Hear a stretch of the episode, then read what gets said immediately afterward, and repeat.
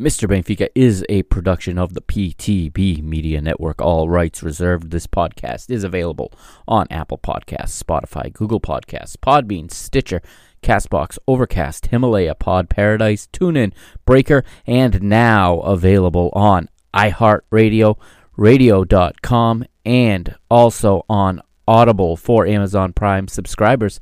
As always, select episodes available on YouTube and, of course, at www.mrbenfica.com. Please like, share, and rate the show on your preferred platform. Enjoy the show.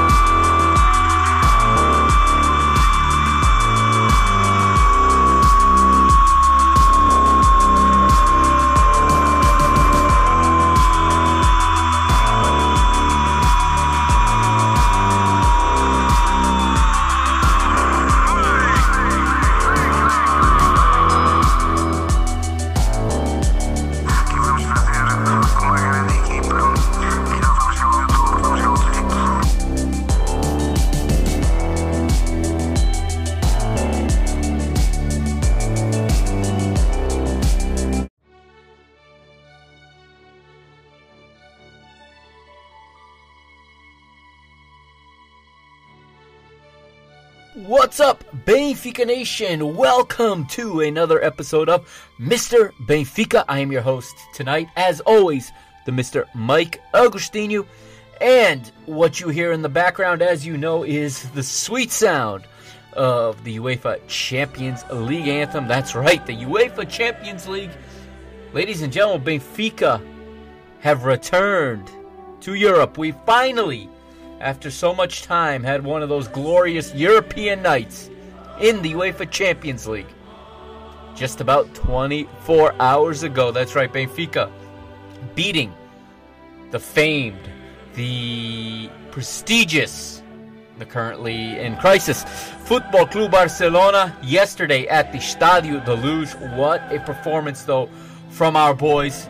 They really put it out there yesterday, and they really came through every single player in that side did their job yesterday, and that's why Benfica came out on top, three to nothing. This is episode 126 of Mr. Benfica, and we got two matches to talk about tonight. Here we are in the final hours of the month of September 2021, and Match day two of the UEFA Champions League is up first tonight, and in the second half of the episode, we'll we'll we'll backtrack a little bit. We'll rewind to last uh, last Saturday when it was Benfica traveling up north to Guimarães, up north to the birthplace of Portugal to take on the Conquistadores, to take on Vitória Guimarães. We'll talk about that a little bit later on, but we are going to start, of course, in the Champions League tonight. That is the big story. And um, of course, we're going to talk about Darwin Nunez. We've got it, but he wasn't the only one. Oh, we're going to talk about João Mario. We're going to talk about William Weigl. Lucas Verissimo was a monster. Odi Vlachodimos, he, he did everything he was asked to do yesterday. Not to mention, um, Gilberto had to come in, you know, in relief of an injured Valentino Lazaro. And um, he, he was more than serviceable. Every single player, Grimaldo, every single player on the pitch yesterday did their job and that's why we came away with this victory. Uh, how are y'all doing? I know it's been a little while. Again, it's been about a week or so since I have been on these airwaves, if you will, uh, since I've been in your earbuds telling you about Sport Lisboa Benfica. Well, that's because you know life is what it is, and sometimes it's it's just hard to to carve out the time. But here I am, two matches to talk about tonight. Again, I apologize for the delay, but just before recording this Thursday night, good news came out earlier today. The DGS, the Departamento Geral de Saúde, the National Health Organization, if you will, of Portugal announced today that beginning October 1st, which is in just a few hours, actually in Portugal, it's already October 1st, stadiums can return to full capacity. Stadiums and indoor arenas as well. So, for the football team, for the women's football team, for the Modalidades, it's time to pack the stadiums, except in the section of the Cartão de Adepto, of course, except in the section that requires a fan ID. Keep those sections empty until they are no more. That's right. So it's a we are we are starting out a new month here, and it's a great time to be a Benfiquista. Everything is looking so positive right now. We are we are 13 matches into this 2021 2022 season. Benfica 11 victories and 2 draws in all competitions. This is the best start that uh no, this is the best start in club history if I'm not mistaken, especially when you incorporate the degree of difficulty in these Champions League uh matches. Uh, we've included a very good PSV team. We've included a trip to the Ukraine against Dynamo Kiev. We've included a now a a visit from Football Club Barcelona, and we also have included a trip to Guimarães, which is always difficult for us going to the Dom Afonso Henriques, especially with a very partisan uh, pro Vitoria uh, crowd in that stadium. Uh, this is this is a fantastic start to the season, but we cannot take our foot off the gas. All right, a little bit of news before we we move on. You know, it's been it has been a midweek just absolutely packed with football for me. Um, I've been, I've had football on all day while I work. Um, I've had it on in my ears while I'm working my other job. I mean, I've been listening to football. I've been watching football. I've been reading about football. It has just been, I've just been football crazy the last, uh, I'd say the last 72 hours or so. And, uh, you know, it starts Tuesday with with that big PSG Manchester City match.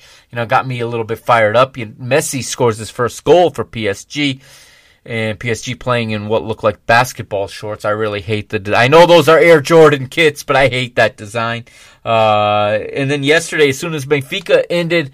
Uh, I had I had uh, Canal Ones on, I had TVE on another screen, I had BTV on another screen, and then on my tiny little phone, I had uh, I caught the final seconds of Man United Real, and the goat made uh, made his his presence known, of course, getting you fired up. Of course, he says anything Messi can do, I can also do as CR7 leads United to victory.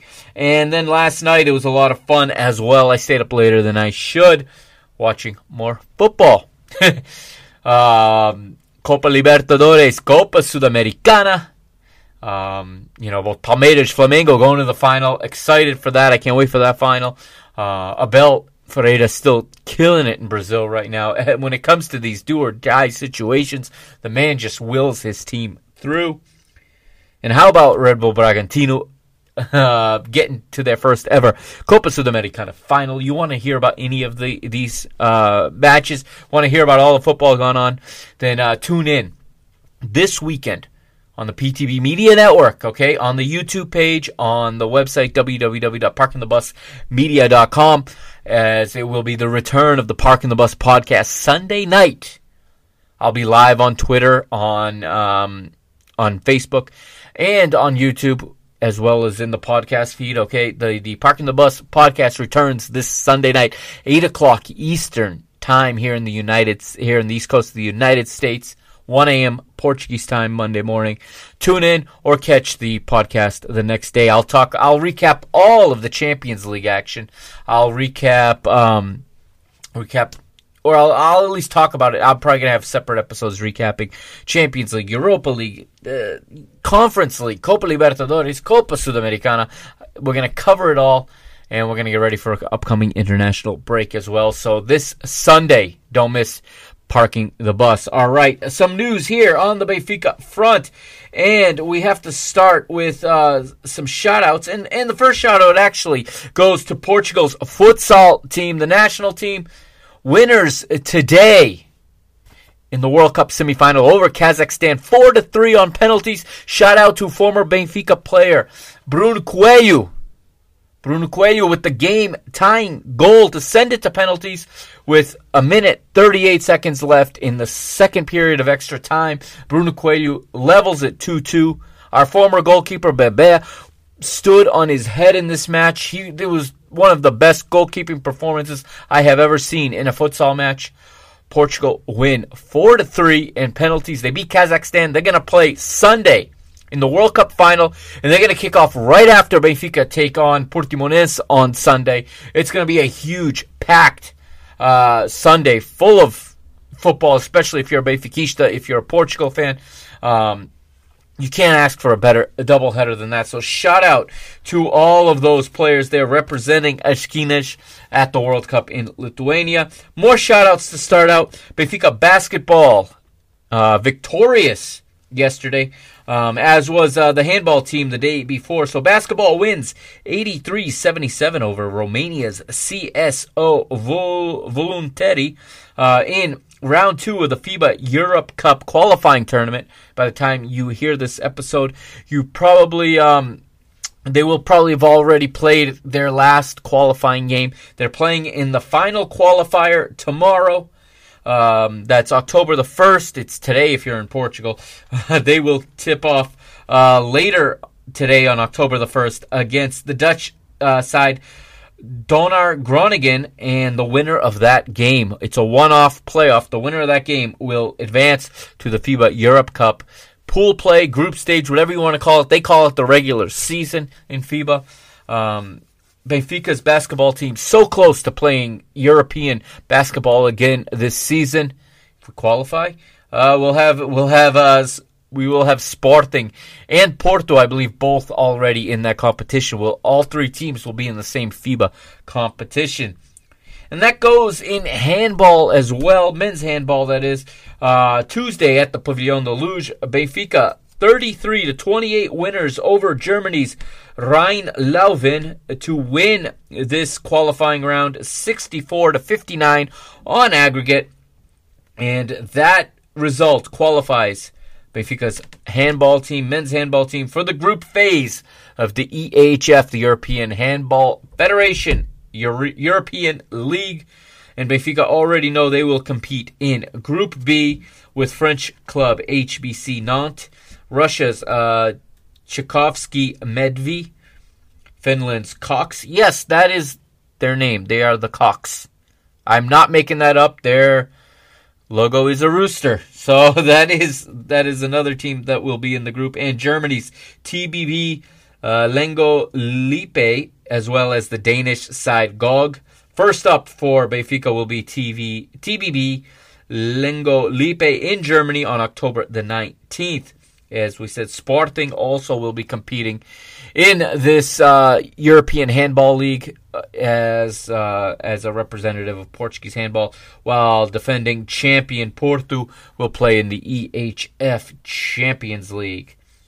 More news earlier on Wednesday before uh, before the Champions League match. It was the U19's turn. It was the battle of the academies. It was Seixal versus La Masia at the Seixal. And it was Seixal. It was Benfica, the Benfica campus, throttling La Masia, throttling Barcelona's U19s 4 0 in match day two of the UEFA Youth League. There may or may not be an episode uh, recapping this match if I get the time and I get the chance um, before it becomes old news. I will uh, I will put out an episode covering this match.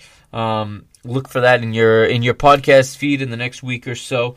Uh, it was a 4 0 win for Benfica, like we said. João Rezende led the way with two goals, while Martim Neto and Cher Nador added one goal each. Benfica now have three points in the group after having lost the first match of the group uh, to Dynamo Kiev in the Ukraine. Last bit of news now before we take a short break. It's Taça Portugal news this week. The draw was yesterday. I watched it live on on the FPF's uh, Facebook, no, on the FPF's YouTube channel, excuse me, um, watching anxiously, hoping for Benfica to draw to draw my local club draw Caldas. I wanted so bad to see Benfica go to O Campo da Mata in the city in Caldas da Rainha and take on the local side and basically fill the coffers of uh, of the little club. But uh, the ping pong balls did not go that way. Benfica drew. Uh, they drew Liga two side Trofense, so Benfica will travel to Trofense for round three of the Portuguese Cup. And uh, that is the news this week, at least uh, on the men's side of the news. I will have more news in the next episode, which should drop tomorrow. I plan on recording it tomorrow. Uh, it will be a recap of the women's football team's uh, season so far, essentially. Um, recapping the first four competitive matches or I shouldn't say the first four, the most recent four competitive matches, um, including that uh, disastrous 5 1 defeat last weekend in Alcochete against Sporting. I'll break that down for you. It's not as bad as it sounds. A lot of people have strong opinions, but are not looking with their eyes, they're looking with their emotions. So I'm gonna I'm gonna pick it apart piece by piece. That'll be in episode 127, which should drop uh, this weekend, and um, we will talk about that, and I will have news also regarding the women's basketball team, women's hockey. Um, all of the women's sports will drop in the next episode. Okay. This is Mr. Benfica. Like I said, follow the show on Twitter at Benfica Mister. I'm looking to get this up to 1,000 followers. We're at about 876 last I checked. Do go over to Twitter. If you're not already following the show, follow it at Benfica Mister and follow me on Twitter at Mike Agostinho. That's at M I K E A G O S T I N H O. Okay, and um, also follow the show on Instagram at Benfica, at Mr. Benfica, and um, follow me on Twitter if you want at at M Agostinho twenty M A G O S T I N H O two zero. All right, and as always, check out the homepage www.mrbenfica.com. Here is Reconquista, and on the other side, we'll get into Benfica versus Barcelona here on Mr. Benfica.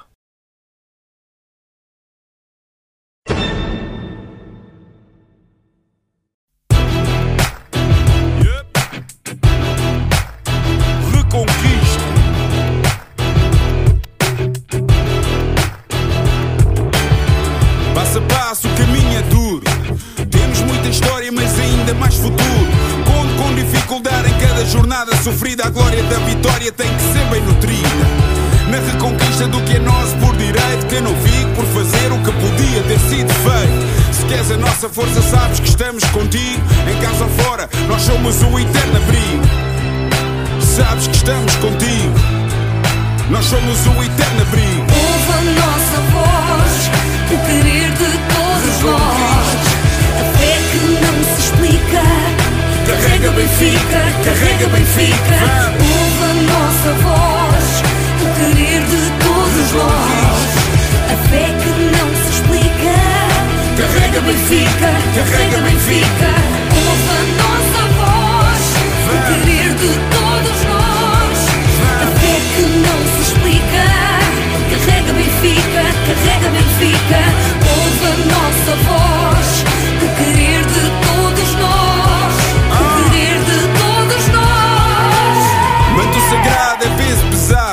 carregas sozinho, em cada esquina um vizinho. Sente o carinho do Algarve até ao Minho, o vermelho pinta a tuga e é isso o teu colinho. Na reconquista do que é nosso por direito, que eu não fico por fazer o que podia ter sido feito. Se queres a nossa força, sabes que estamos contigo. Em casa ou fora, nós somos o eterno abrigo. Sabes que estamos contigo. Nós somos o eterno abrigo. Nossa voz, o querer de todos nós. A fé que não se explica. Carrega Benfica, carrega Benfica. Ouve a nossa voz, o querer de todos nós. A fé que não se explica. And welcome back to Mr. Benfica here on the PTB Media Network. UEFA Champions League time. That's right, we're talking Benfica versus Barcelona. And you know, when this match ended, I was excited. I said, you know, This is the type of win that is going to give Benfica the kind of recognition we deserve. This is the type of win that puts us on the map, so to speak. This is the type of win that's going to make Europe and the world, the media, the neutral fans notice us. I, uh, you know, I downloaded all of the different podcasts uh, overnight last night uh, to listen to this morning at work, and you know, whether it was ESPN FC, BBC Five Live, um, you know, the Football Writers podcast, the Guardian podcast, the Athletic, um, you name it, okay, you name it, all of the English language media. I couldn't wait to hear about this.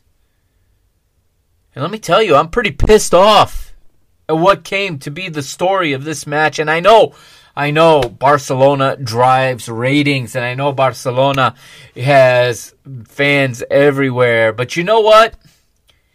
A good a good portion of their fan base are now PSG fans. Okay?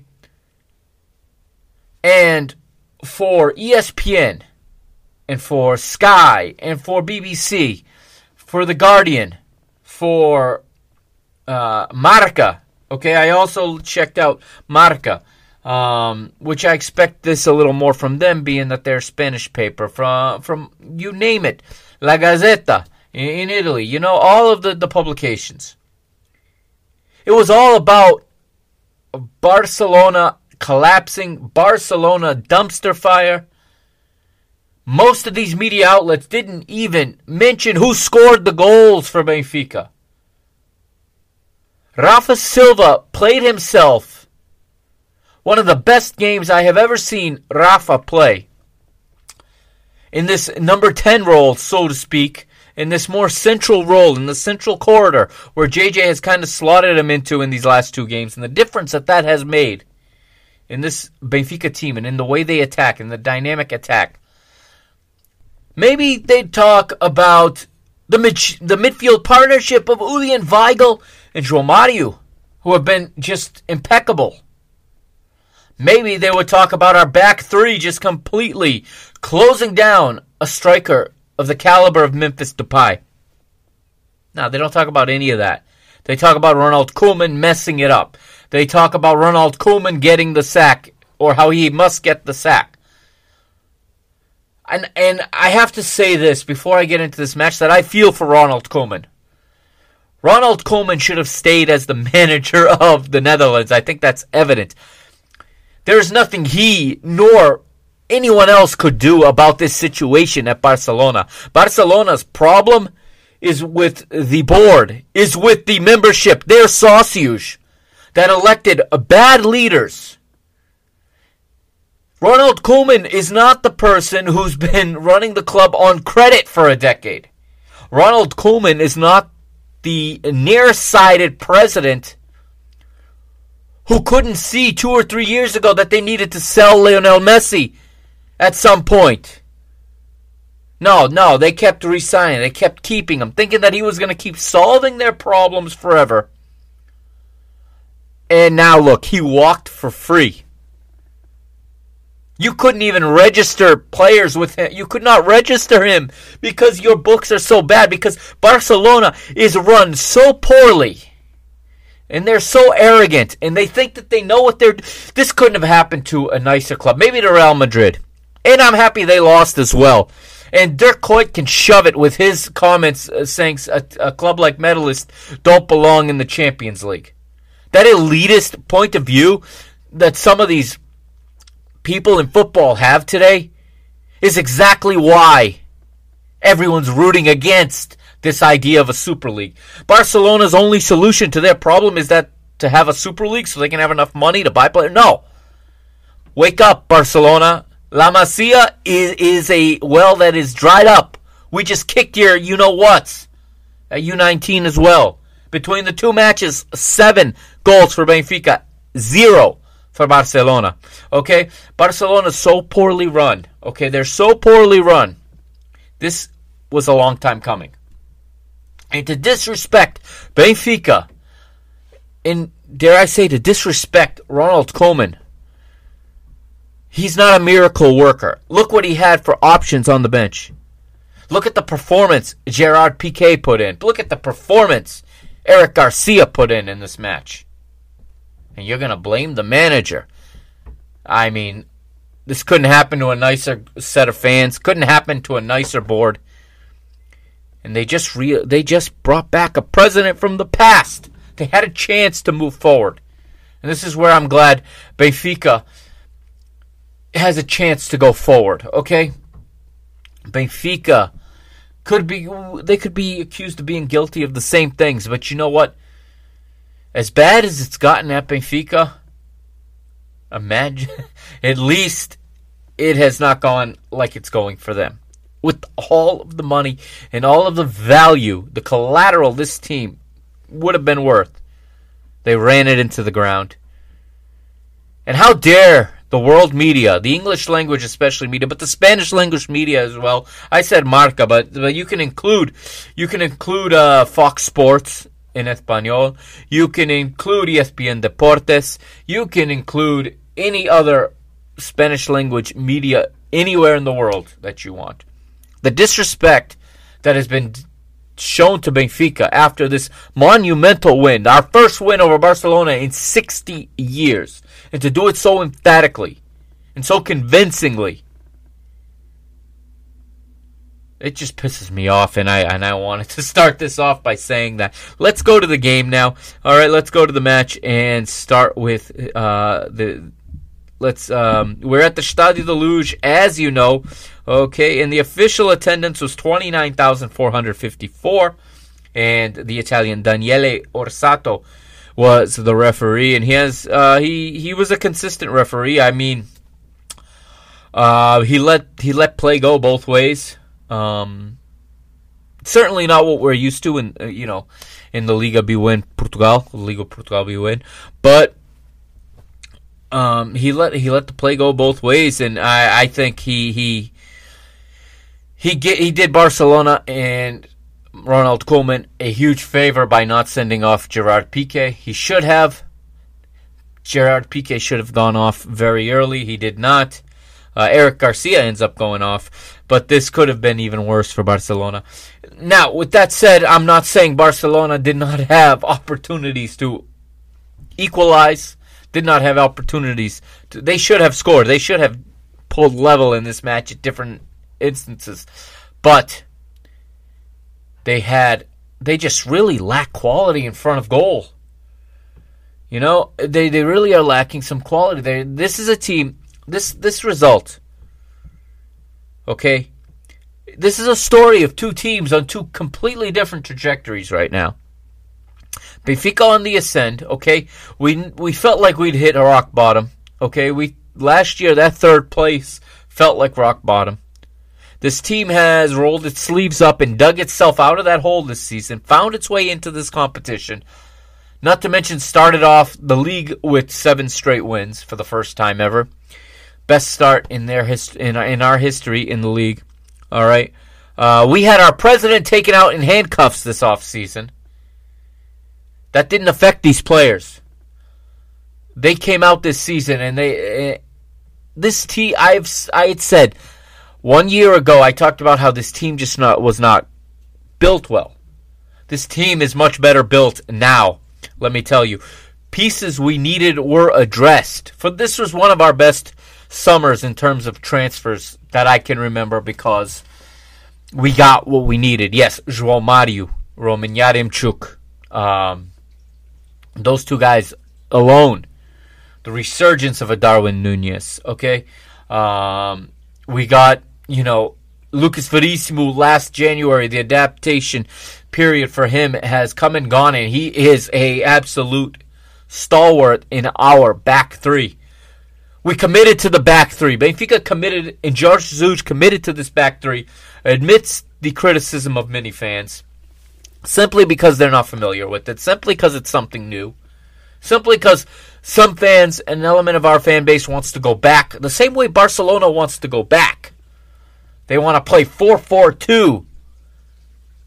They want to play like it's 1983. You know, they want to. I'm shocked people aren't calling for a sweeper. I'm shocked there isn't an element of the fan base calling for. Although we actually do play more or less with the sweeper as Nicolas Otamendi kind of fills that role in this back three, so it's kind of funny. But, you know, there was a certain vocal section of our fan base calling for this. There was a section of our fan base that did not want to see this back three. They say it's too defensive. I think it's flexible. It can be defensive and it can be attacking, and we're seeing that this year.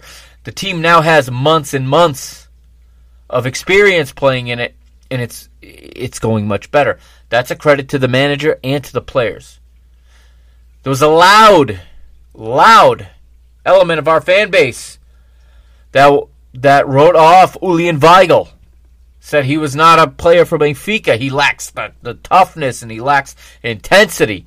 Our team doesn't sweat enough, I heard from people. We don't run enough. That's the same thing the team on the other side of the pitch is dealing with right now, except the, the difference is those voices are getting their way at Barcelona, and that's why Barcelona lost 3 to 0. They're trying to play a style of football that, in my opinion, died a couple of years ago. They're hanging on to a relic of the 2010s. They're hanging on to a relic of 2006, 2009, 2012. And, you know, there was a coach here in Boston once that coached the Boston Celtics.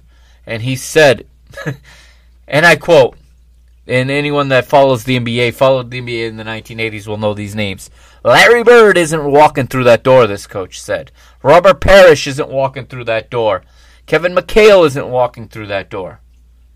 This match is the tale of two teams, and to Barcelona I say, Lionel Messi ain't coming back. Xavi ain't coming through that door. Iniesta is not coming through that door. Thierry Henry is not coming through that door. How much would this Barcelona team kill for an Henrik Larsson right now?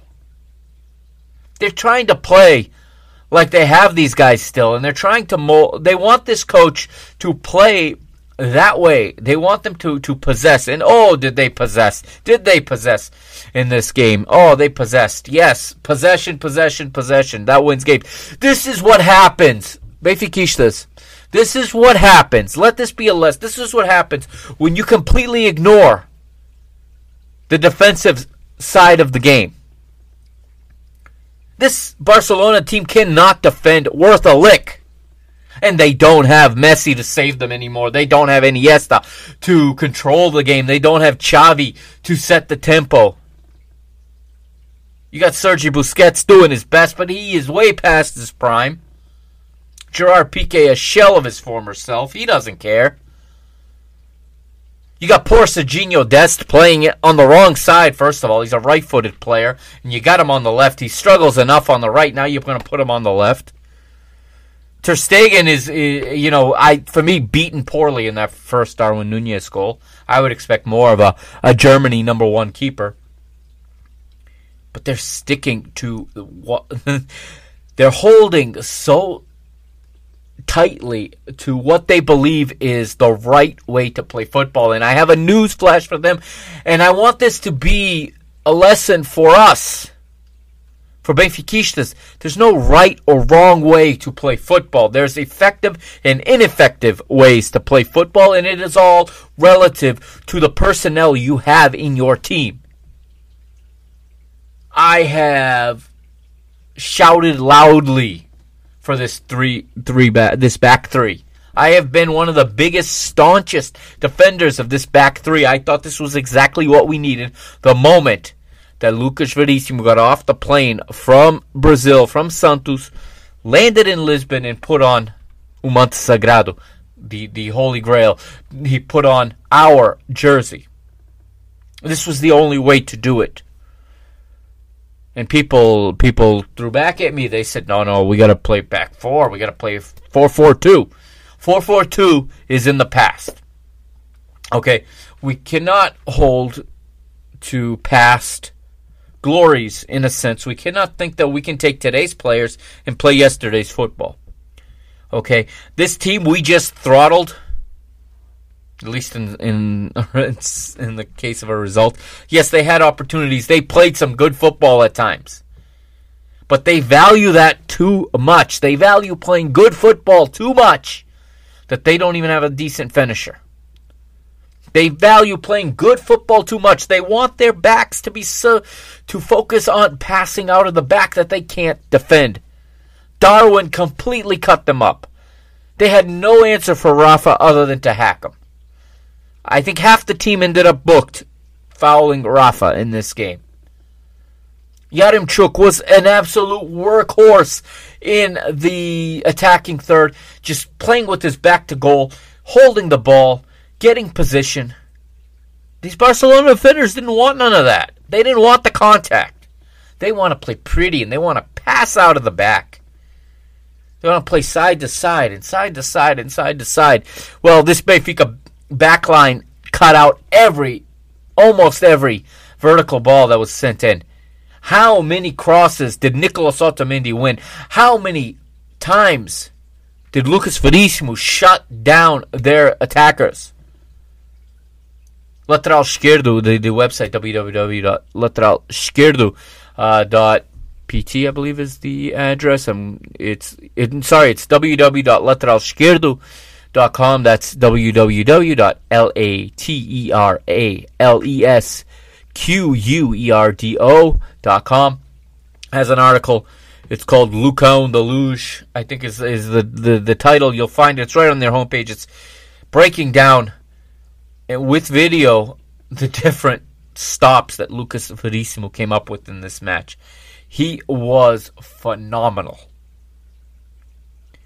And Benfica taught Barcelona a lesson in this match. JJ taught Barcelona a lesson in this match because he prepared the team perfectly for this match. I know he has his detractors. There's people that don't like him. But you now have to, at the thir- 13 matches in, you have to say he's doing something right here. He hasn't been perfect by any means. He's made mistakes. I talked about that, in, uh, you know, in the last episode when we talked about the match in the Ukraine. He's had his his mistakes, but I mean, he has done a lot right in this one. Let's look at the starting 11 for the, for both teams. We'll start with the visitors from Catalonia. We'll start with Barcelona. Marc Andre Ter Stegen starts in goal. They're back three. Eric Garcia is the right center back. Gerard Piqué, the deep lying center back, and Ronald Araujo, Araujo is the left uh, the left center back. Serginho Dest and Sergi Roberto, the wing backs, with Frenkie de Jong, Sergio Busquets, and Pedri as the three center midfielders. And Pedri went missing in this match. I we saw very little from Pedri, but um, we saw even less from their one of their attackers here, Luuk De Jong. He was uh, he was completely inconsequential. He was unnoticeable in this match. He partnered with his compatriot Memphis Depay in the attack, who worked hard and, and did what he could, but had little to no help in the attack. Benfica playing in their 3 4 3. Odie's in goal, of course. Lucas, Nicolas Otamendi, and Cyprien Vertonghen. What a match for him as well. Cyprien, uh, he was big in this one. Uh, that's the back three. You know the wing backs are Grimaldo on the left, and Valentino Lazaro gets the start in this one. Um, we know Diogo Gonçalves is injured right now. Um, JJ opting for Valentino instead of Gilberto. That one surprised me a little bit because he has trusted Gilberto with some really big assignments this year. And I thought that Lazaro hasn't didn't have quite enough rhythm, and I think he was he was carrying a little bit of a knock in this one as, as we saw that he had to come out. Of course, Julian Weigl and João Mario are the midfield tandem. And then in the attack, Rafa playing behind Roman Yaremchuk and Darwin Nunez. Rafa would drift right when when when it was on and into that right center corridor. Um, when when Roman was not drifting into the right center corridor, sometimes Roman was drifting into that and opening the middle for for Rafa and for Darwin to make their runs into. So JJ going with Darwin and with Rafa to attack vertically, as they say in Portuguese, a profundidade, you know, with depth. and uh, it came in big because, well, as soon as the game started, it seems like almost immediately, almost immediately, Barcelona turned the ball over in the middle third. It falls to the feet. Uh, well, it doesn't fall to his feet. He steals it. It, it is it is Julian Weigl with the steal. Okay, and according to the notes here, it said, uh, yeah, Weigl takes gets a steal and then he delivers a perfect pass into space for Darwin to run onto down the left center channel. Darwin gets in behind. He leaves uh, Garcia in his wake. Garcia defends absolutely terribly on this one. He does four or five step overs on the edge of the box, then takes a big touch central.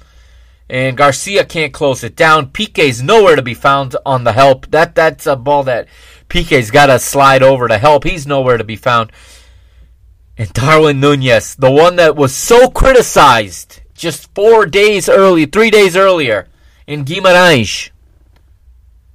I read the I read the, the tweets. Many of you were all over this guy. Yeah, he had a bad game in Guimarães. Guess what? He didn't today. He is a young player. Young players have a lot of ebbs and flows, especially strikers.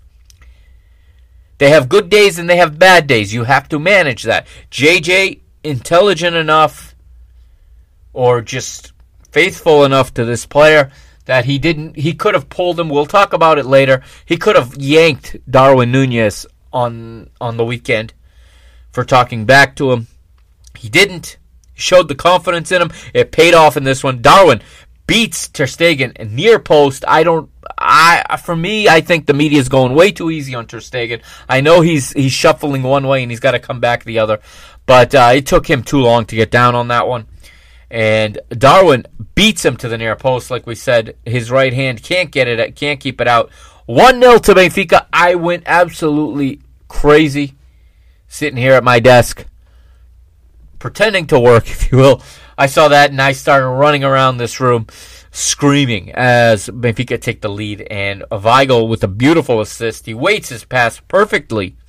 And Nunez has the energy and skill to capitalize, Darwin that is, on it.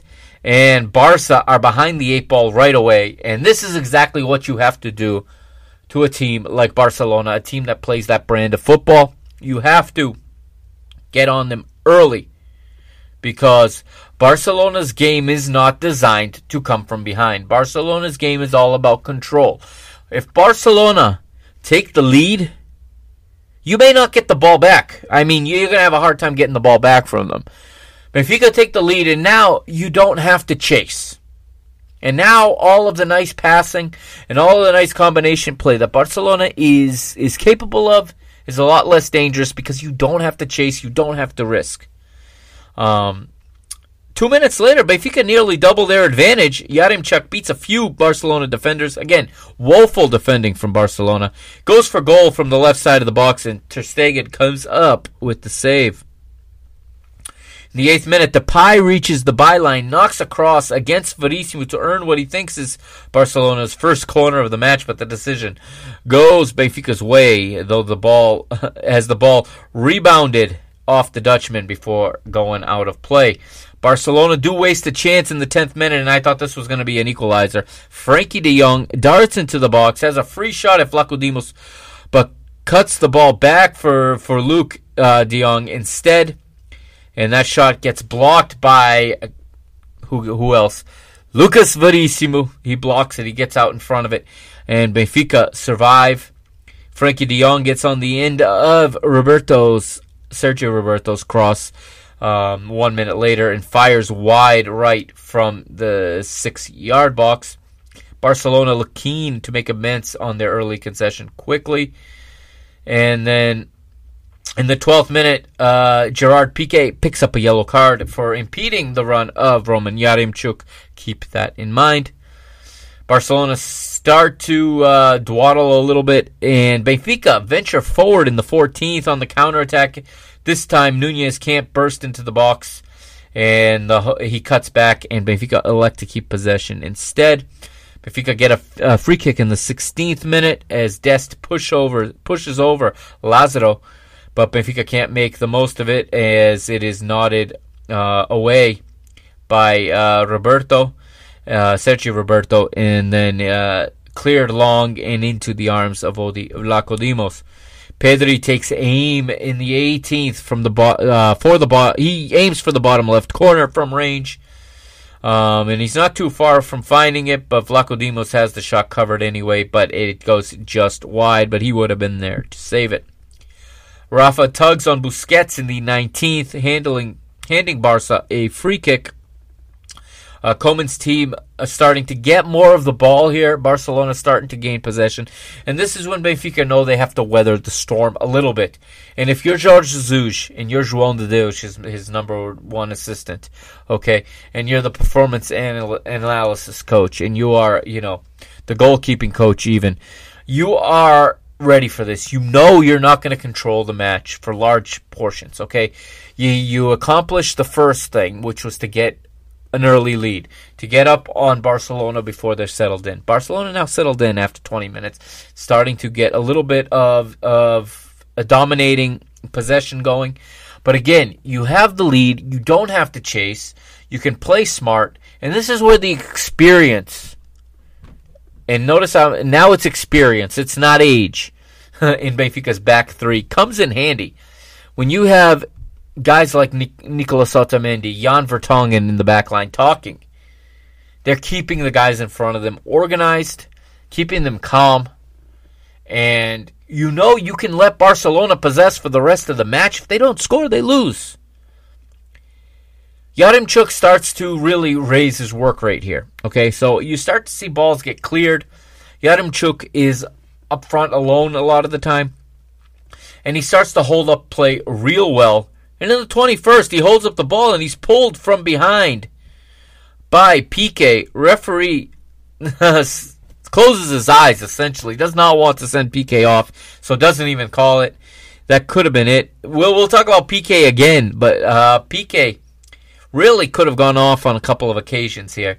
Um, but Benfica matching Barcelona tat, tit for tat here in the first 23 minutes. Pedri has a cross, Pedri, excuse me, um, from the right, but it doesn't work out as Benfica hook it away. And this is another story. When they can't penetrate because Benfica's back five now, you're allowed, you get to play a back five when you're leading. Now you got Grimaldo and you've got Lazaro dropping more but they're not just sitting back. They are going up when, when Benfica get the ball, but they're quickly resetting when we lose the ball. Okay, and they're getting in a line of five, and there's no space for Barcelona to to tiki taka their way in. So they Memphis has to start to find spaces in between. And what happens is there's just lots of help.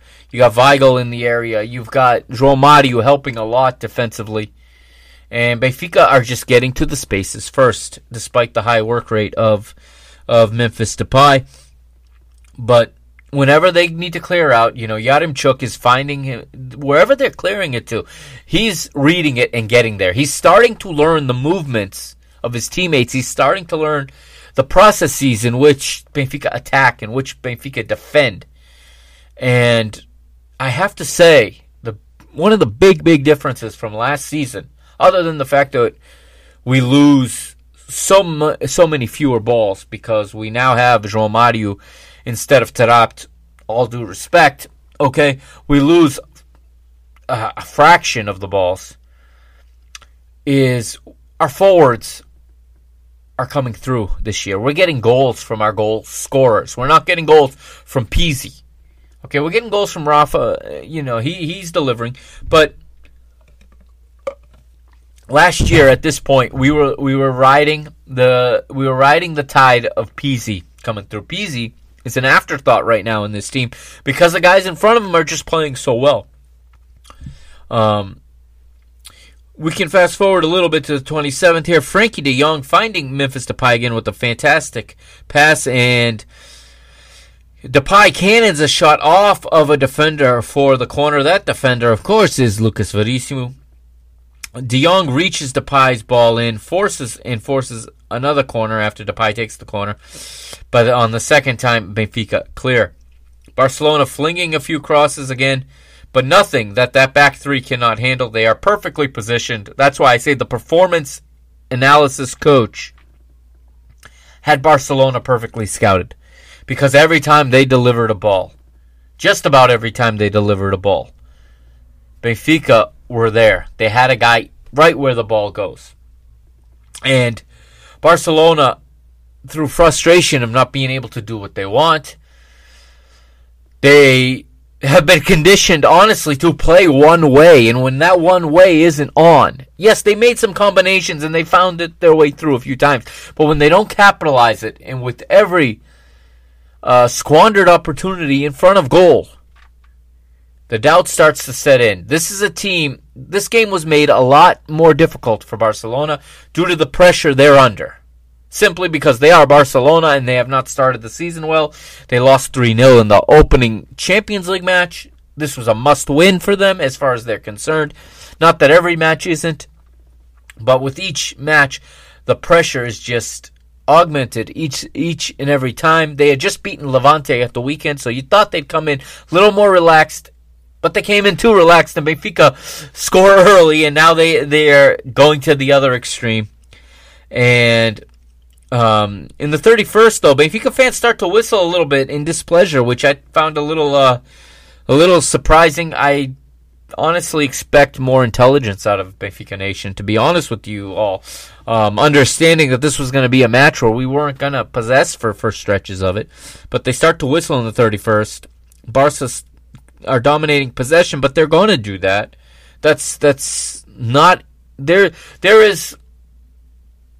They said it on Canal and I think it was Fia that said it's Fia Oliveira, who many Benfica don't care for. I think she's a good analyst. Um, I don't have I don't agree with everything she says, but I think she analyzes matches well. But there is possessing the game, there is controlling the game, and there is controlling the game without possession, without the ball. And Benfica were able to do that. Um, in, still in the 31st, Serginho Dest's ball is cleared, is in, cleared, and Nunez, Darwin Nunez, breaks down the left. The Uruguayan takes a tumble in the box as he tussles with Piqué, but the referee is unmoved. I was shocked, you know, being used to the Portuguese referees, okay, being used to that. I'm expecting there to at least be a penalty check from the VAR. It didn't look like it happened. Uh, from what I saw, PK extends his arm and he makes contact with Darwin. Again, I interpret the rule that the amount of force is virtually irrelevant if there is an infraction. Daniele Orsolini does not agree with me, but Ronald Koeman uh, sees the writing on the wall and he knows that he has to get PK off, and that was it for, for the captain. That was it, and the poor guy, and I and I mean that poor Ronald Koeman has absolutely no options to bring in for his his what's supposed to be his captain, who's playing with his head completely lost, completely not in this match. Um, it, he he has to sub on 17 year old Gavi. And Pablo uh, Gavira is his full name. He goes by Gavi. And what he this is really the first detriment to Barcelona's game, and the first thing that played into Benfica's plan and and helped Benfica was this substitution. So Gavi comes in to play in midfield, and Frenkie De Jong drops to center back. And from that moment forward, Barcelona lost a key link in that midfield. From that moment forward, Frenkie de Jong in defense is great news for Benfica. Okay? Uh, that was a guy that was connecting things in the midfield for them. Uh, I I thought they were going to drop Sergio Roberto there, to be honest. I'm uh, sorry, not Sergio Roberto. I thought they were going to drop Sergio Busquets. He went for he went for uh, he went for Frenkie De Jong instead. Problem is, Nicolas Otamendi goes to the fourth referee, does the VAR signal, and in a maybe a moment of of lapsed uh, memory, he ends up seeing the yellow card for that. Anytime you ask for the VAR or you ask for a yellow card, you get booked yourself. And that could hurt Benfica down the road. We don't know, but the rest of the half, it is it is Barcelona in control. But again, Benfica able to move a little bit out of their back their back third now, their defensive third. They're able to gain a little territory and defend a little higher. Now you don't want to defend too high because you know we don't have the pace. But I think Benfica managed that space very well. 45th plus one. Jorge Jesus forced to go to the bench early. Gilberto comes on for the injured um, Valentino Lazaro. That's it for Lazaro. I was wondering what was going on with him as uh, he had lost a couple of balls and he, he seemed to be looking for a penalty. But uh, again, no call. And when you look at the replay, uh, he was outside the box anyway, so it would not go to a VAR.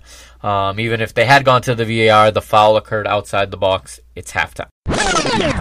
Benfica survived the pressure and go into the locker room uh, feeling probably pretty content with themselves. Uh, Benfica have good value for their halftime lead, uh, striking early through Darwin and hel- holding their stance ever since. Barca having the bulk of the ball and getting plenty of chances, but everything has been kept in check for the most part, except for a couple of of opportunities that you know. Again, Lucas Verissimo came up big. There was one that was going in that he stretches himself out, you know, sticks out his leg and, and redirects it wide. Uh, Benfica did well defending the set pieces. And right now, Barcelona are heading for their third consecutive defeat in the Champions League group stage. And they, they haven't lost back to back group games in the same season since 2000, 2001. And Ronald Koeman can probably feel this thing getting away from him. And he's really helpless because even the substitutions, the substitutes he does go to, really don't bring much to the table, and it, it is kind of disappointing to see some of the names that come in and how little they provide. Uh, Benfica start the second half good, and uh, it gets off to a good start as Otamendi has an ambitious shot from outside the box, saved by Ter Stegen in the 47th. 49th, Serginho Dest, the American, brings down Rafa, and Benfica uh, down Benfica's right. João Mario will swing in the ensuing free kick.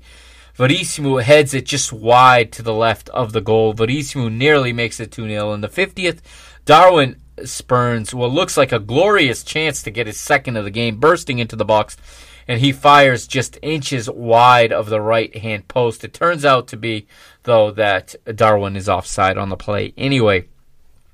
Then one of the plays of the match, one of the, you know, uh, memorable matches, uh, memorable plays here. The ball is cleared.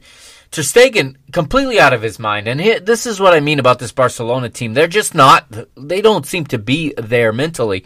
Ter Stegen comes way out of his area. I mean, this is 30, 35 meters outside of his goal, and he comes out sliding. Darwin beats him to the ball, touches it to the right. He takes a touch almost a perfect touch. It's just slightly too heavy.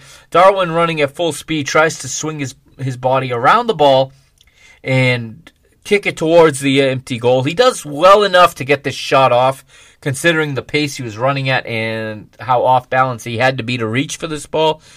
As he he sends it from well outside the box towards the empty b- goal along the ground, and the angle was just slightly too tight for him as the ball goes off of the post. He nearly made it 2 0. Um, and from long range, it goes off the post and out for a goal kick. As uh, Barca are lucky there not to be down 2 0. Barca have lost quite a bit of steam from the first half to the second half.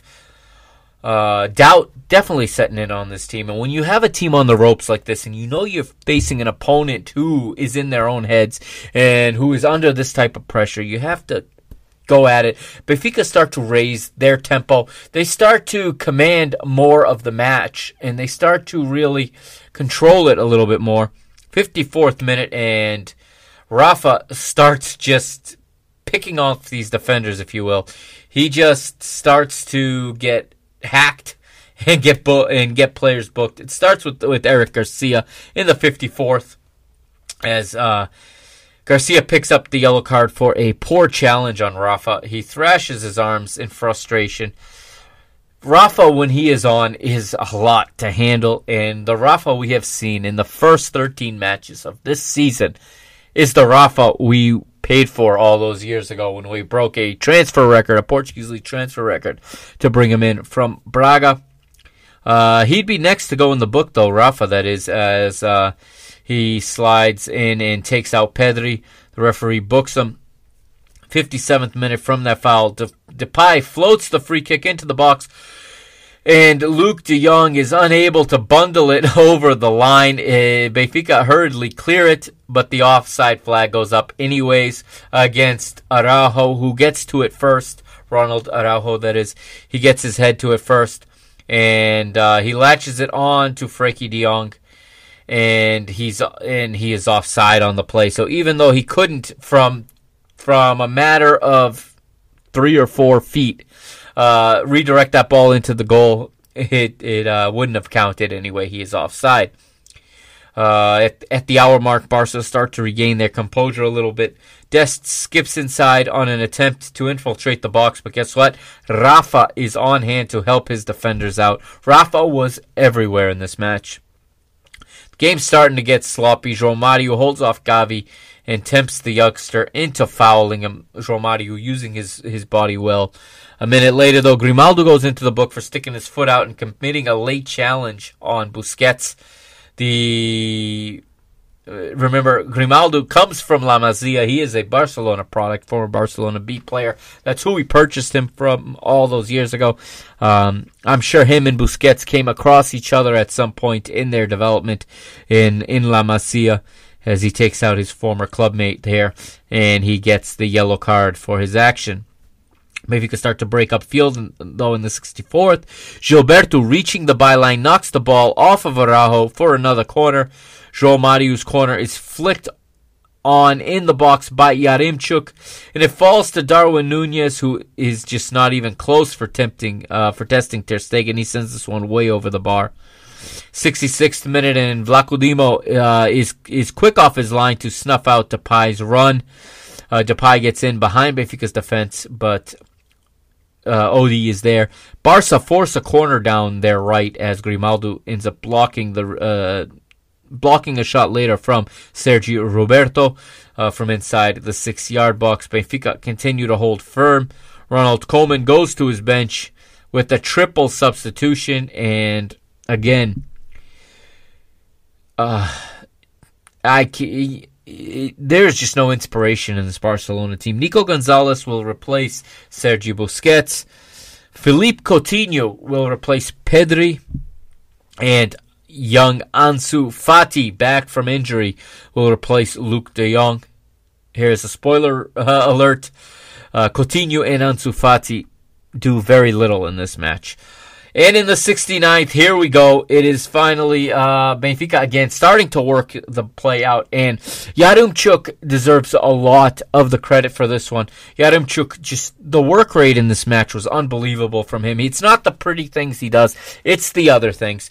And one thing he's very good at is combining. And like we said, he's now starting to know his teammates. He's starting to familiarize himself with the movements he combines beautifully with João Mario. A 1-2 inside the box. João Mario is in behind. He tries to shoot on goal.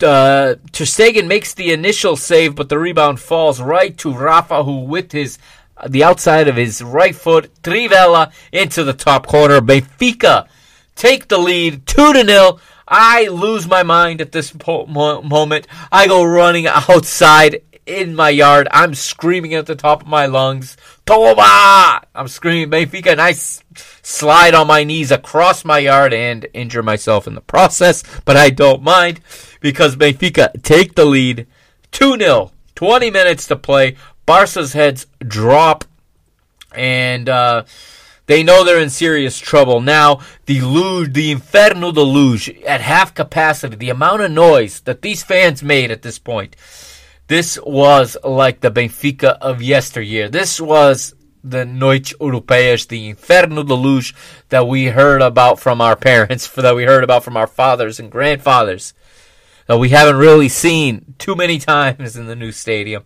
This was this was just amazing. Weigl goes in the book in the 72nd minute, and Jorge Jesus makes a couple substitutions here in the 75th. Andre Almeida replaces Grimaldo. That's a good substitution. Andre Almeida fully capable of uh, of playing down the left, and uh, he he he he won a championship as a left back way back when, uh, back in 2000 and I want to say 13, 2014, the first year of, of the the Tetra. Um, Andre Almeida played as a left back for for JJ that whole season. Not a big adjustment for him. He's an experienced player, especially in a 2 0 game. He doesn't have to take any risks, doesn't have to get caught going forward. Adel Taarabt also gets into this one. Yaremchuk's night is done. He has worked hard, he has worked immensely hard. He's replaced by the Morocco international, and this is a situation where I actually like Adel Taarabt because Benfica, again, can afford now to let Taarabt sit higher. They don't need him to help defensively in this situation too much. And if he, he he can take his the risks he likes to take, and maybe he can you know play in Darwin or play in Rafa and give them an opportunity. I thought Rafa was going to be the one coming off because he is everywhere, but he's just I think too important a piece to take out this early. So it is Yaremchuk who makes way. And in the 77th, just minutes later, the the cross comes in from the left, and Gilberto gets a diving header, and there's no call originally. Benfica appeals for a penalty, and I don't even think the play ends. I don't even think the ball goes out of play. I think the ball was on someone's foot when the referee blows his whistle. He's got he's got the VAR talking in his ear. Daniele Orsato goes to the monitor. He takes a look had this been in South America, I love this about the Copa Libertadores, by the way. You would have had every Barcelona player trying to obstruct his view from the, the monitor. It is entertaining to watch as they try to talk the referee out of checking the monitor, as if, you know, he hasn't gotten an indication from above. Um, and the replay clearly shows that the Americans' outstretched arm blocks the the header and it is a penalty to Benfica in the 77th minute. And it took no time to to see it. No hesitation from the referee. Points to the spot. Tough, tough night for the USA international Serginho Dest. Um, it's a mighty heavy jersey at Barcelona, and um, he's learning lessons. You know that that he's going to need to learn. But uh, I thought that he may be found vulnerable in this matchup, and I think Benfica exploited him quite well. Darwin Nunez steps up. I was wondering, Pizzi's not on the pitch to take this penalty. It's Darwin who steps up. And Darwin coolly and with all the confidence in the world, and this says something about a player, like I said, who just a few days ago was struggling, who just a few days ago had one of uh, his worst performances in a while, recovers completely, steps up, sends Ter Stegen the wrong way, and he notches his second of the game, and Koeman can feel he can just feel his days being numbered, and he can feel just he is helpless. He has no options. Let's be perfectly honest. He has no options. This club is his club is a mess. Barcelona are a mess, and there's no manager in the world that that is going to fix this without serious time to do so. Benfica in total control. We get some substitutes in the 86th. Pizzi comes on for his buddy Rafa. Gonzalo Ramos comes on for Darwin Nunez. Darwin gets an ovation. He goes off on the far side, but he gets to he gets his ovation as he makes his way around the pitch as he is applauded by the appreciative fans, the same fans who were criticizing him a little earlier, you know, a few days earlier. But it's all good. It is all good when you when you score goals in that jersey. You it doesn't matter what else you do in the 87th, one minute later. That would be the it, it for Eric Garcia. He'd haul down Gonzalo Ramos with a rugby tackle. And I don't know what he was uh, surprised about. That's going to be a card all day, every day. Um, that's it. He is sent off for his second yellow card. Barcelona will have to finish the match with 10 men just in case they had any any fight left in them. Uh, Oscar Mingueza will come in for Sergi Roberto, but that will do it. Benfica sees it out 3 0. Benfica receive, uh, Benfica, sorry, earn all three points. Barcelona receive their second 3 0 thrashing in a row in the Champions League, and Benfica were magnificent from start to finish, according to FotMob, holding Barca at bay. And but this game just, I mean, it. I, I don't want to say it was never in doubt because Barcelona had opportunities to equalize, but as it went on, it became more and more apparent Benfica were gonna get this one done. Historic night at the Stadio de Luz. Let's go to the goal point as. Uh, we'll start with the player ratings for Barcelona. Barcelona with an average 5.19 rating, but they did have a 1.4 xG, um, so they should have done better. Ter Stegen gets a 4.1. He was not good in this one, like I said. That first goal, I'm pinning on him. Uh, Araujo, 5.9. PK, 4.9. Eric Garcia, 4.3 just abysmal from the back line. The back three were abysmal in this one. Serginho Dest with the game low 4.2. That's to be expected when you put a young right-footed kid in as a left wing back. You're asking too much. Uh, Sergi Busquets 5.8. Frenkie De Jong was their best player with 7.1. Sergio Roberto 4.9. Pedri 5.8. Memphis 5.7 and Luuk De Jong 4.9. I've never seen so many fours and fives. Um, from a team, you know, at the level of, of a Barcelona. This is crazy. Um, their substitutes, Gavi gets a 5.0, Nico Gonzalez 5.2, Coutinho 4.8. He was not, he was nothing. He wasn't good or bad. He just, he wasn't. he, it was as if he wasn't even there. Ansu Fati also, you know, tough night for him. He, he's coming off an injury, but he just saved the team on the weekend. The hopes were high that he was going to turn things around. It didn't factor. He didn't factor at all. Benfica just had too much organization. They just knew what they were doing. They had the opponent well. They were well prepared for this one. Um, wherever Barcelona wanted to go, Benfica had a guy there first. And uh, here are Benfica's ratings. They get an average 6.27 rating. Good rating for Benfica. Their XG expected goals 1.9. So this game should have been a lot closer if you go by the X point, the expected goals ratio or the, that metric, the XG. Uh, Vlachodimos 5.2, Lazaro 5.4, Verissimo with a very good 7.0, Otamendi a very good 6.8. Vertonghen gets a 5.4, and um, I thought he was a little bit better than that. Grimaldo 5.7, I thought he was better than that. João Mario gets himself a 6.8.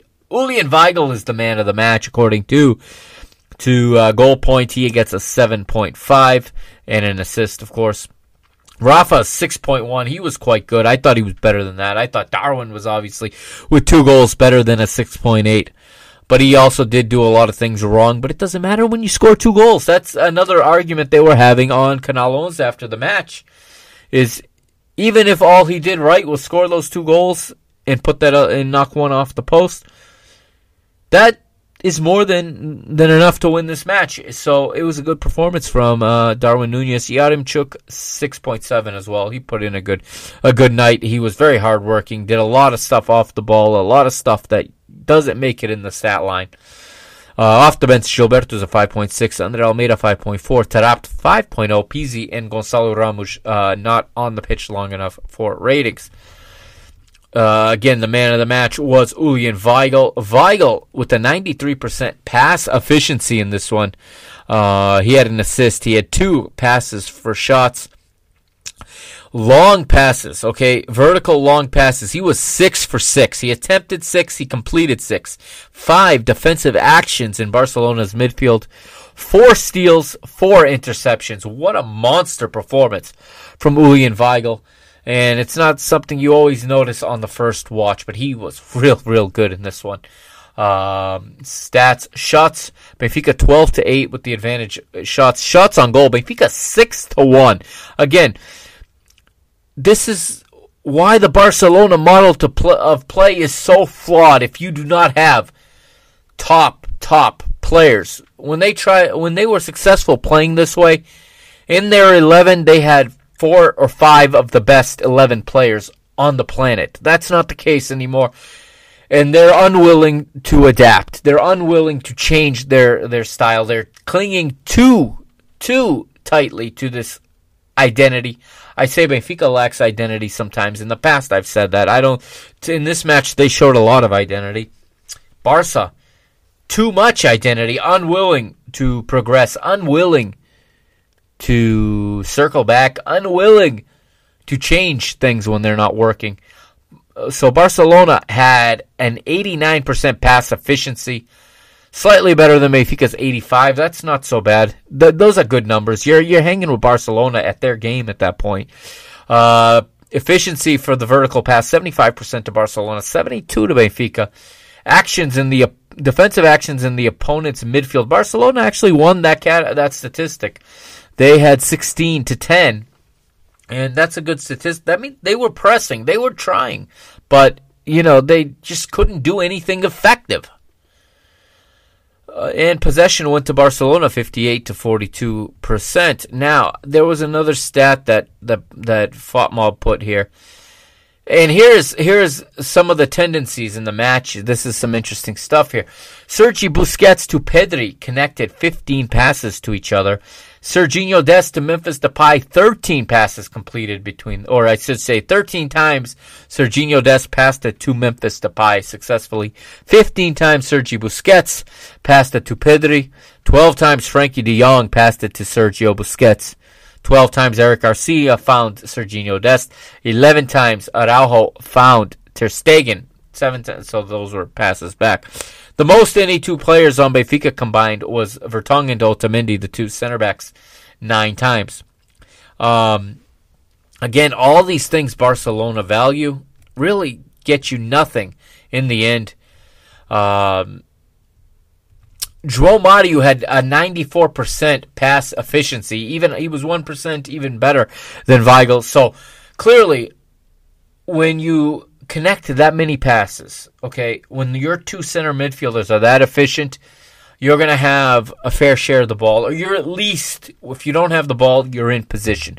What pulls teams out of position is losing the ball, uh, you know, having interceptions it's different than allowing the opponent to possess, which Benfica at times were forced to. But in the end, you know, Benfica get the victory. Um, the table in the group right now, Bayern Munich have the lead, obviously. They have six points. They won yesterday 5 0 over Dinamo Kiev, which is good news for Benfica because that puts Benfica far ahead of Dinamo Kiev here in goal difference. Should Dinamo Kiev, you know, make up make up points and they're way ahead of Barcelona as well in goal difference. Uh, Benfica really has to go into these two matches against Bayern Munich and keep them close. Um, Benfica second f- with four points. They have a plus three goal difference, three goals for, none allowed yet for Benfica. Both Bayern and Benfica yet to concede in this competition. Dinamo Kiev are third with one point. Uh, they yet to score though. They've allowed five. They are minus five. And Barcelona, bottom of the group, negative six goal difference from two matches. They got a long way to climb back up. Ronald Koeman said in the post game presser that he fully confident they will win the two games against Dinamo, and they expect Bayern to take care of Benfica, and they'll be in second place when they face Benfica in, in the next matchup. Um, I think that's a little easier said than done, but we we shall see. The next uh, the next round of UEFA Champions League matches will be in October. I believe it's October 20th. I'm double checking that one right now. It is October 20th. Benfica host Bayern Munich. All right, let's take a quick break, and then we will quickly uh, recap in a very quick way. We'll recap uh, Vitória Guimarães Benfica from the weekend in the Liga NOS. This is Mr. Benfica. I am the Mr. Mike Agostinho. Don't forget, follow the show on Twitter at Benfica Mister. All right, let's get to 1,000 show followers. We'll be right back bye.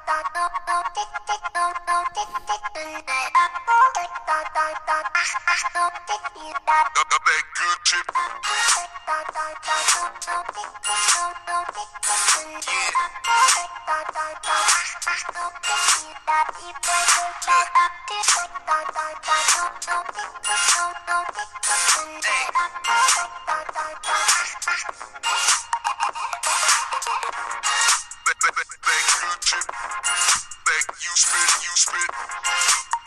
The music Back you spit you spit that you spit you spit. I hate the music business, the way your bully's gifted. Artists switch from being honest to cool and distant, new but not truly different. We got unruly misfits, players and jocks while we playing the part of the coolest victim. Ain't a high school movie, had a brace like Tootie when the news hit hit 'em. Only if you will listen, cause there ain't nothing new about the facts of life, dudes. Why don't you sit calm?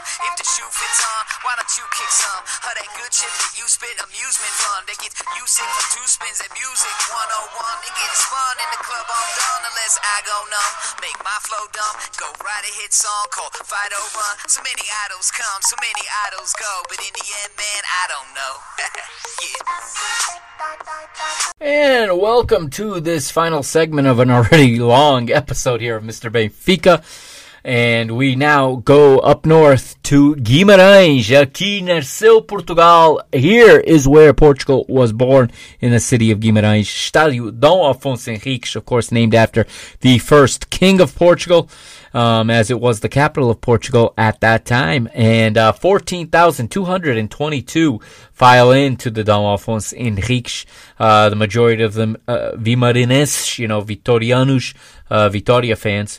And um, Benfica coming in on the back of being perfect through six rounds, the tying their best ever start to a season, which was a season that we covered that I'd covered here on this show uh, about a year and a half ago, maybe closer to two years ago now. I covered it during the the the COVID break when there were no games going on. It was the 82-83 season uh, under Sven Göran Eriksson when he arrived in Portugal, and um, again, uh, Benfica going for history here in Guimarães, and they would uh, get it done. Let's take a look at the lineups. We'll start with the home team in this one. We'll start with Vitória Guimarães, the Conquistadores. Matouš Trmal is the goalkeeper. Four in the back for Vitória. It is uh, Sacko, Tony Brook, Brovkovic, Borakovic, excuse me, Abdul Mumin, and Rafa Suarez across the back. Andre Andre and our former player Alfa Semedo are the double the double holding mids or the double pivot in midfield with three attacking midfielders in front of them. Thiago Silva in the center, Marcus Edwards, the Englishman, to his left, the former Tottenham Hotspur youth product, and Ricardo Quaresma to his right, and um, the striker is the Ecuadorian Oscar Estupiñán. For Benfica, of course, 3 4 3 as we're growing accustomed to. Odie in goal, as has been all season. The back three is, as you would expect, Lucas Verissimo, Nicolas Otamendi, and Jan Vertonghen. Otamendi, of course, the captain um, in the majority of these matches, as uh, both Pizzi and Andre Almeida not in the starting lineup. Double pivot in midfield, or the double, it's really a, a double center midfield. João Mario partnering with Julian Weigl. Uh, Valentino Lazaro, the right wing back, Alex Grimaldo, the left wing back, and then up front, uh, Rafa playing more in the center channel again, or not again. This was actually before the game we just spent an hour talking about. Uh, Rafa playing behind Roman Yaremchuk and Darwin Nunez, and it provided Benfica. This was kind of. It looks like now looking back, this was kind of a dress rehearsal, if you will, for the Barcelona match, and I think it, it was a a comfortable win for Benfica.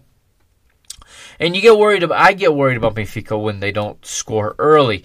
So um, sometimes th- those are the games that make me a little bit nervous. But this year we've had a little bit of everything. We've had games where we score right away. We've had games where we save it to late. Remember precisely the Tondela match, but. It, Benfica nearly go ahead right off the bat. Darwin Nunez with a right-footed shot from outside the box, but just a bit too high. Um, again, for Darwin, this was going to be a very tough afternoon. Um, although, when you look at the ratings, it was not nearly as bad as it was received by by so many fans on social media. And social media is becoming so toxic. Not that it's becoming; it is toxic.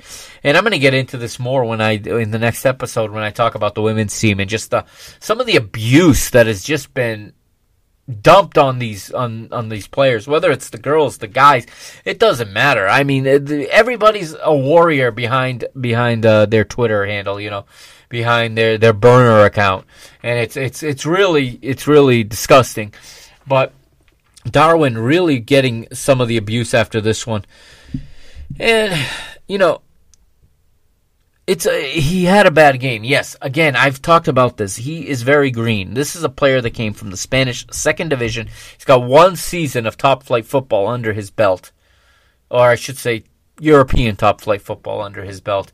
He's being asked to do a lot in this team. Clearly, the manager has a lot of faith in him, and I think that might be where some of the some of the frustration comes from because there's a, still a good segment of our fan base that's not behind this manager. Um, I think many are coming around because this is you have to evaluate fairly, and the manager is doing a he's doing as he should. At the very least, he is doing a competent job this season, and the quality of the squad is carrying them.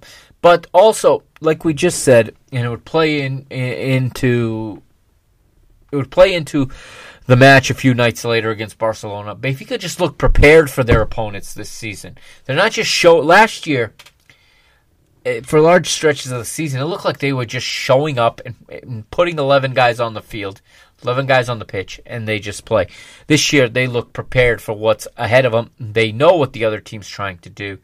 Again, a player in this match who a lot of people are excited about.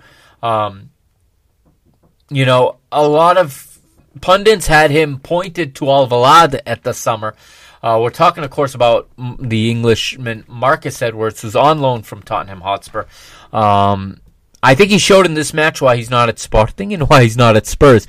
Yes, he is a phenomenal talent, raw talent, but in front of goal, he just really squandered. And once he missed uh, his opportunity that he would come across it really got in his head, and I he was not the same player again after that.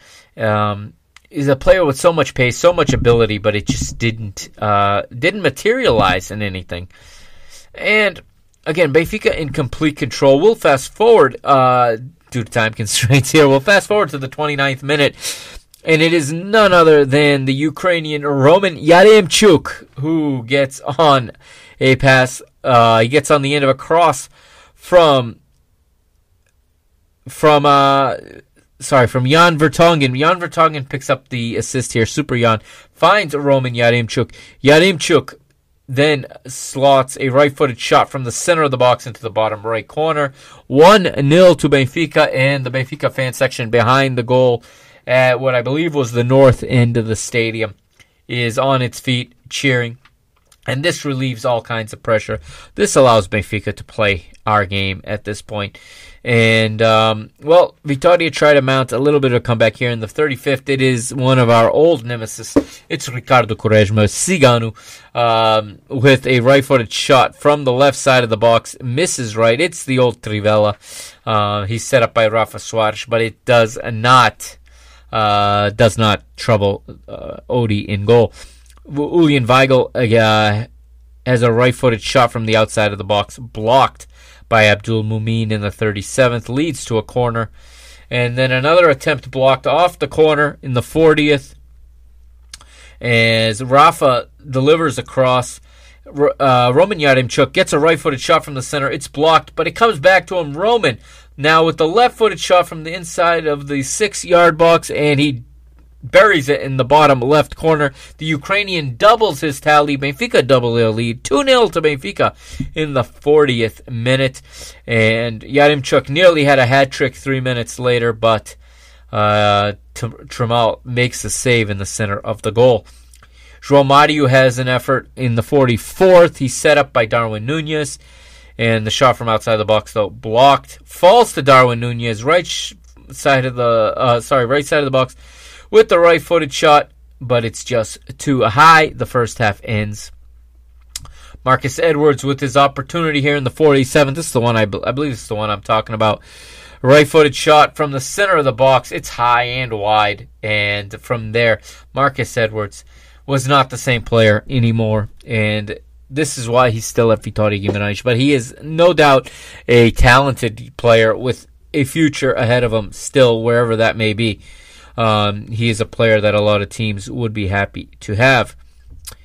Estupiñán is Estupiñán, excuse me, is offside in the 48th, trying to get onto a through ball. Um, as danger is averted by the, the referee assistant's flag. Another attempt for Vitória in the 51st. Thiago Silva, right for the shot from outside the box, too high. Benfica start to take control again. Um, Vitória getting some opportunities here from like the 45th to like the 60th. Vitória are getting their share of opportunities. Marcus Edwards again with another opportunity, but this one's blocked by Grimaldo in the 63rd.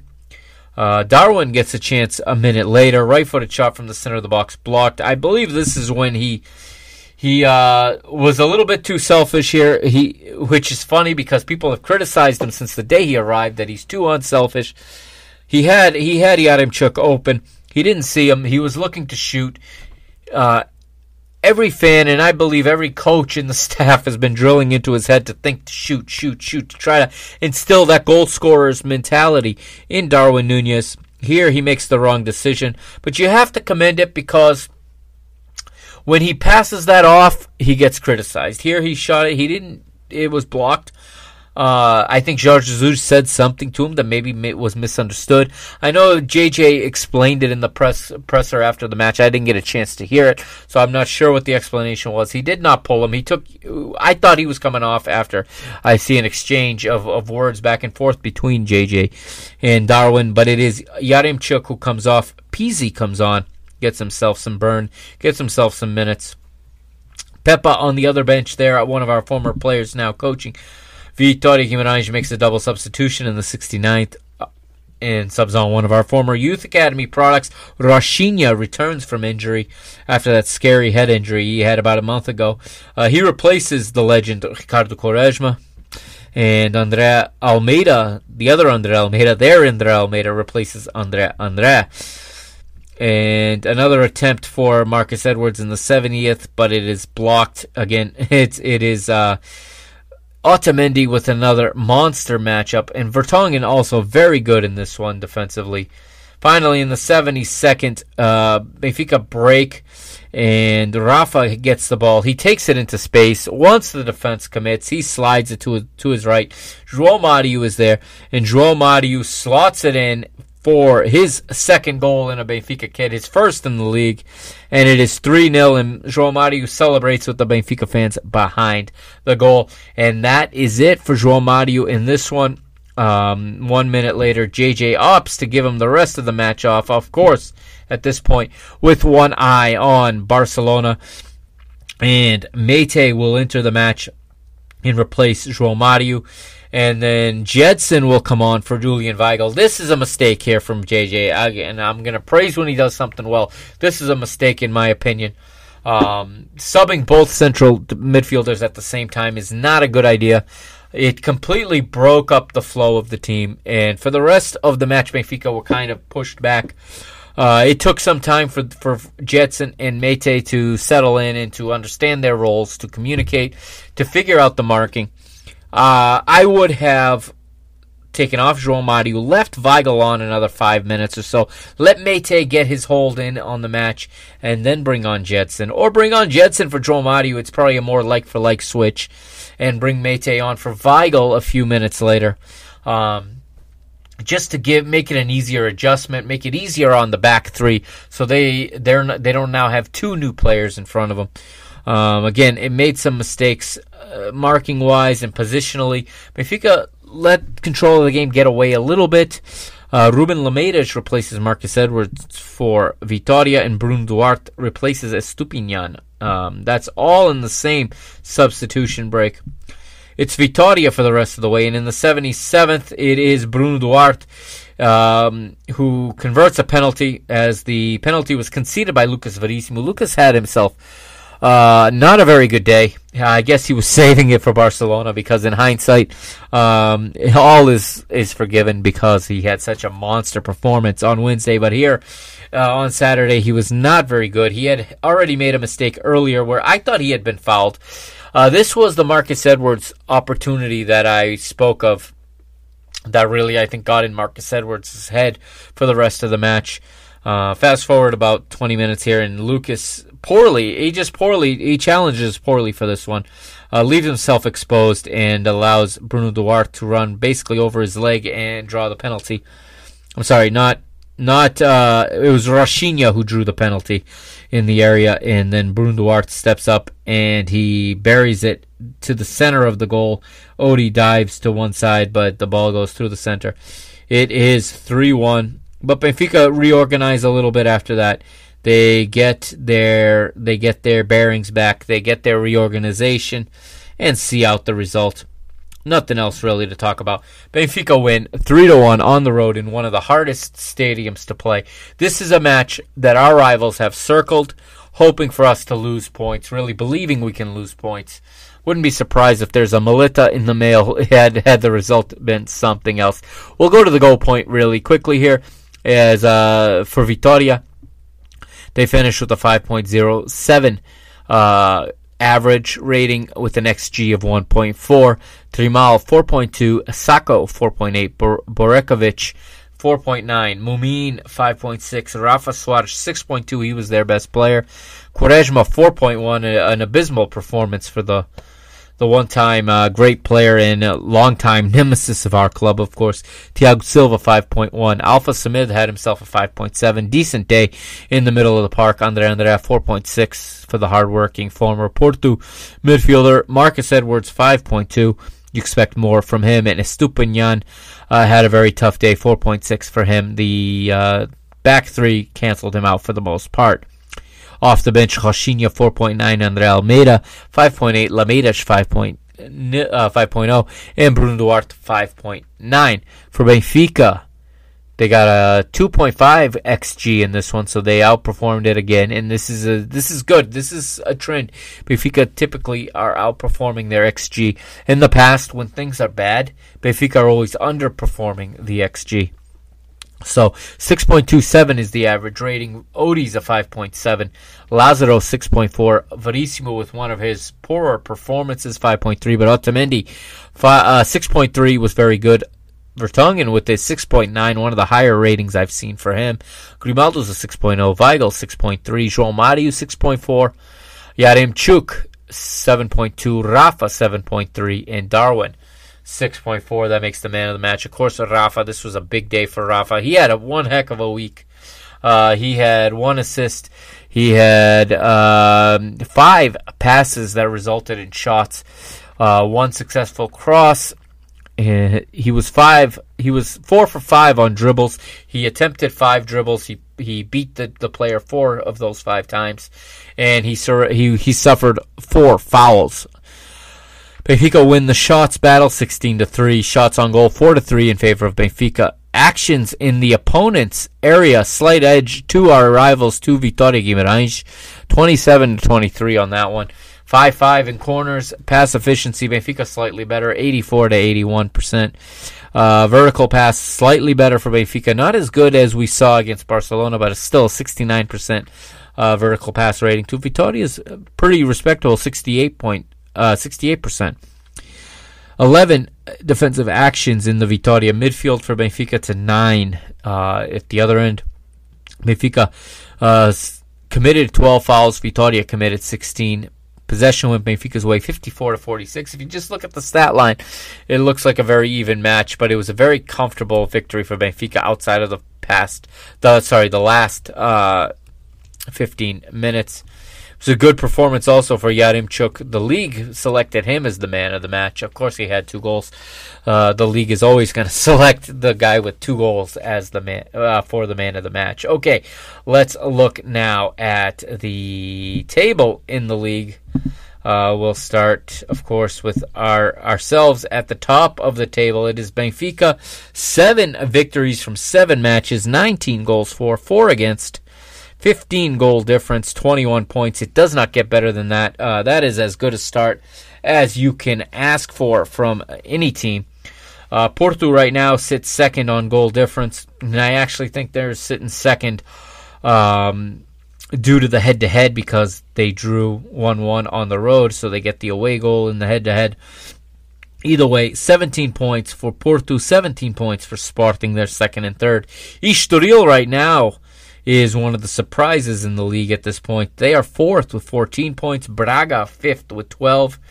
Sixth is our next opponent. Our next opponent, uh, Portimonense. They have 11. Seventh is Boavista.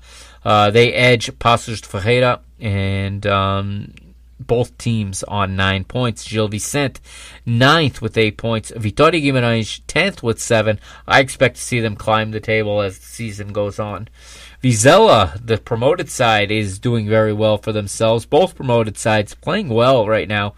Vizela, seven points uh, from, uh, sorry, seven points from seven matches. 11th place. 12th place is Marítimo with six points. Also on six points, Tondela and Moreirense. And the last promoted team sits in 15th right now. The team that uh, was promoted via the promotion playoff, it is Arouca. They have five points from seven matches. They are in 15th, like we said. Santa Clara right now sitting in 16th. Uh, I expect to see them start to gain some form as well. They have five points right now. You, they did have that European, um, those European matches, four of them um, earlier in the season. Or was it? Four? Yeah, it was four.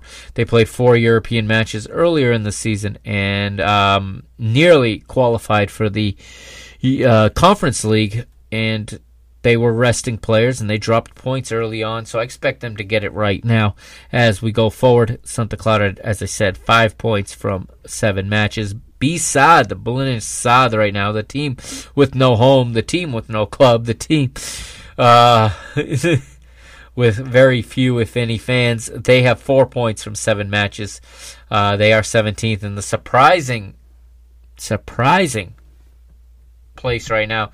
It is Famalicão in 18th. They have been pretty good the last two seasons. Really good two years ago. Last year, still decent. They find themselves in last place with only three points uh, from three draws and four defeats here through seven matches. Look at the fixtures coming up. It starts on October the 1st. Starts today if you're listening. Uh, it is Marítimo hosting Moreirense, and then Famalicão hosting Vitória Guimarães in another Minho derby. There's a lot of Minho derbies in this uh, in this edition of uh, the Liga Portugal. Uh, they'll play the late one tonight. Uh, that will be a 9:15 Portuguese Standard Time uh, kickoff. Then Saturday, Vizela hosts Santa Clara. Porto hosts Paços de Ferreira. Roca hosts Sporting on Sunday. Belenenses Sad, Code City host Tondela. Benfica host Portimonense Sunday. It's 1 p.m. Eastern Time here in the United States, 10 Pacific, making it 6 p.m. or 18 hours in Portugal. At the same time, Estoril will host Gil Vicente, and in the late game, it is Braga hosting Boavista. And that closes out the round. Let's take a look at the leaders right now. The scoring leaders in the league before we go. Luis Diaz of Porto leads with five goals, and then you have a whole lot of players. You have one, two, three, four, five, six players with four goals. They are in no particular order. André Luiz of Moreirense, Darwin of Benfica, of course, Fran Navarro of Gil Vicente, uh, Yaremchuk, um, our Roman Yaremchuk, Gustavo Sauer of Boavista, and Portus Meditaremi. And then a long, long list of guys with three goals. Okay, that, my friends, wraps up this long episode 126. I'll be back in um, in a day or two with episode 127 talking women's football. And then, of course, I'll be back at the end of the weekend uh, to recap both the women's match this week, uh, Saturday. Saturday, I'll, the next episode will be solely on the women, okay? It'll be catching everybody up to speed on what they've been doing in women's football. The one after that, 128. Um, coming out Monday, the latest, will be a recap of the women's match against Amora and the men's match against Portimonense. All right, and I'll talk to you then. This has been Mr. Benfica. I am the Mr. Mike Agostinho. Um, you can follow me, like I said, on Twitter at Benfica Mister, or follow me at Mike Agostinho, and follow the show on Twitter at Benfica Mister. We're on Facebook too. Just search Mr. Benfica. You'll find it there. And please check out www.mrbenfica.com. And I'll catch you next time here on Mr. Benfica on the PTB Media Network. Have a good week, everybody. Carrega Benfica. Força Benfica. Yes, I'm gonna say it. Damn. Uh, 38. Hashtag we are Benfica. Hashtag e pluribus unum.